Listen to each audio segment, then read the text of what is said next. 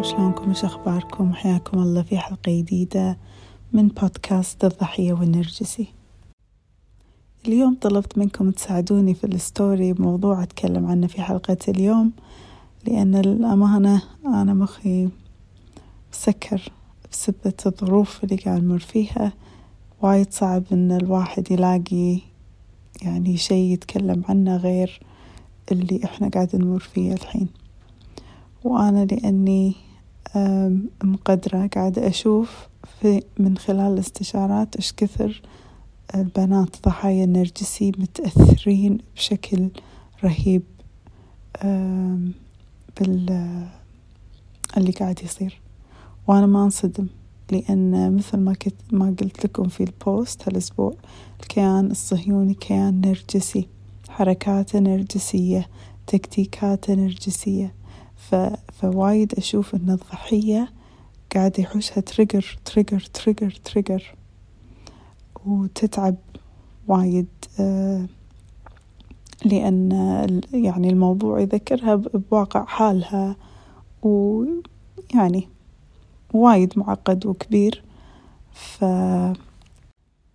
فقلت إن المواضيع اللي راح أتكلم فيها راح تكون بعيدة عن هذا الموضوع.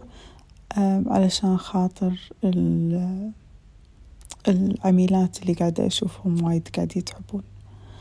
فطلبتوا مني في الستوري كذا موضوع وأقدر أجاوب عليكم كلكم في هذه الحلقة بموضوع واحد. يعني اللي سألتني مثلا قالت شلون أتعامل مع أم الزوج النرجسية واللي قالت لي شلون أخلي النرجسي يطلع من حياتي. واللي قالت لي شلون أتعامل مع أختي وهكذا. فبرد عليكم كلكم وأقول لكم أن ترى مو فارقة النرجسي منو ولا شنو ولا شو السالفة. كل النرجسيين نفس الشيء عندهم حاجة واحدة من الضحية. الحاجة هي الغذاء طبعا. شنو يعني الغذاء؟ الغذاء معناته إن النرجسي يحتاج إنه يستحقرك. ويأذيك ويعنفك. هذا هو الغذاء النرجسي. لما أنت تحسين بتعنيف لما أنت تحسين تحسين نفسك حقيرة تحسين نفسك واطية تحسين نفسك مخذولة معصبة زعلانة هذا كله يعتبر غذاء للنرجسي. ليش؟ لأنه هو النرجسي اتفقنا أنه هو عديم الذات.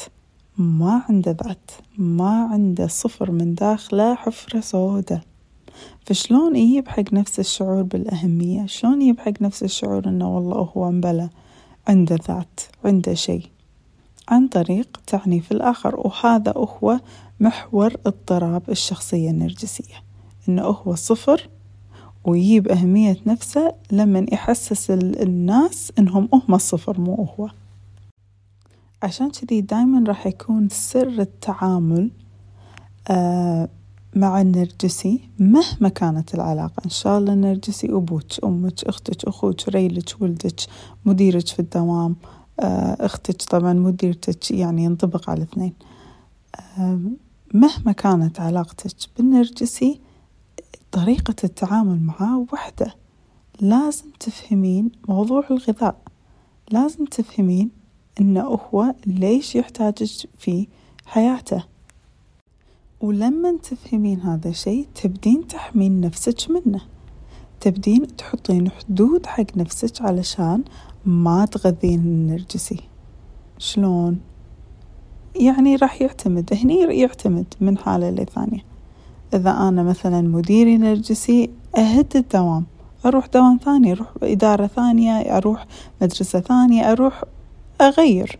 إذا كان النرجسي زوجي إذا أنا مضطرة إني أعيش معاه أفهم وأحط حدودي ويعني أمتنع عنه. أروح غرفة ثانية أمشي معاه. إذا إذا تتوفر عندي الفرصة أهده. إذا كان النرجسي أمي أو أبوي أحط معاهم حدود ما أقعد معاهم وايد ما إذا أنا مضطرة أعيش معاهم في نفس البيت أسوي حق نفسي استراتيجية الخروج تكلمت عنها قبل كم حلقة. إذا أنا محتاجة إني مثلا أشوف لي وظيفة عشان يجمع لي مبلغ من المال عشان أقدر أستقل ماديا أشتغل على هذا الشيء حتى لو ياخذ مني كذا سنة. حتى لو الاستراتيجية هذه يعني تاخذ مني جهد ووقت عادي بس المهم في النهاية أكو في خطة. فاللي أحاول أقول لكم إياه إن آه، ما في سر سحري أو إجابة سحرية بخصوص التعامل مع النرجسي. ما في. أبدا أبدا ما في. دائما راح تكون الإجابة هذا شكلها. أنتي لازم تشتغلين على هذا الموضوع. الشيء الثاني اللي تردد في الأسئلة شلون أخليه هو يطلع من هذه؟ شلون أخليه هو ما يأذيني في الطلاق؟ شلون أخليه هو ما نخلي أحد يسوي شيء؟ بليز تذكروا هذه المعلومة اكتبوها عندكم عشان ما تنسونها. إحنا ما بيدنا نخلي أحد يسوي شيء. ما نقدر. مهما كان هذا الأحد زوج أم أبو صديقة صديق آه، عيال الشقالة اللي في البيت ما نقدر نخلي أحد يسوي شيء. إذا الأحد يبي يسوي من نفسه أوكي. أما أنا أخلي أحد يسوي شيء ما أقدر. أوكي؟ فيبقى شنو؟ أنا اللي أسوي.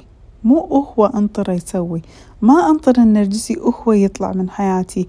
وهو يهدني وهو ما يأذيني في في الطلاق. لا أنا أحمي نفسي منه من أذيته. أنا اللي أسوي مو هو اللي يسوي. أنا أسوي. قاعد أذيني في الطلاق أحط بلوكات عليه هو وأهله وطوايفه وكلهم والناس المشتركين بيني وبينه عشان ما يوصلني منه أي أذى. أنا أتأكد إنه هو ما يأذيني. أوكي؟ أكيد هو ما راح ما راح يسوي شيء على مزاجي أنا. أنا مضطرة إني أحمي نفسي. واحدة قالت لي أنا وأختي بنفس الغرفة شنو أسوي؟ نفس الموضوع. تفهمين؟ أختك النرجسية شنو تسوي عشان تتغذى عليك؟ في السوالف قبل النوم في إنها تستخدم أغراضك في إنها تعلق على أغراضك. شوفي شنو الغذاء اللي هي قاعدة تاخذه منك.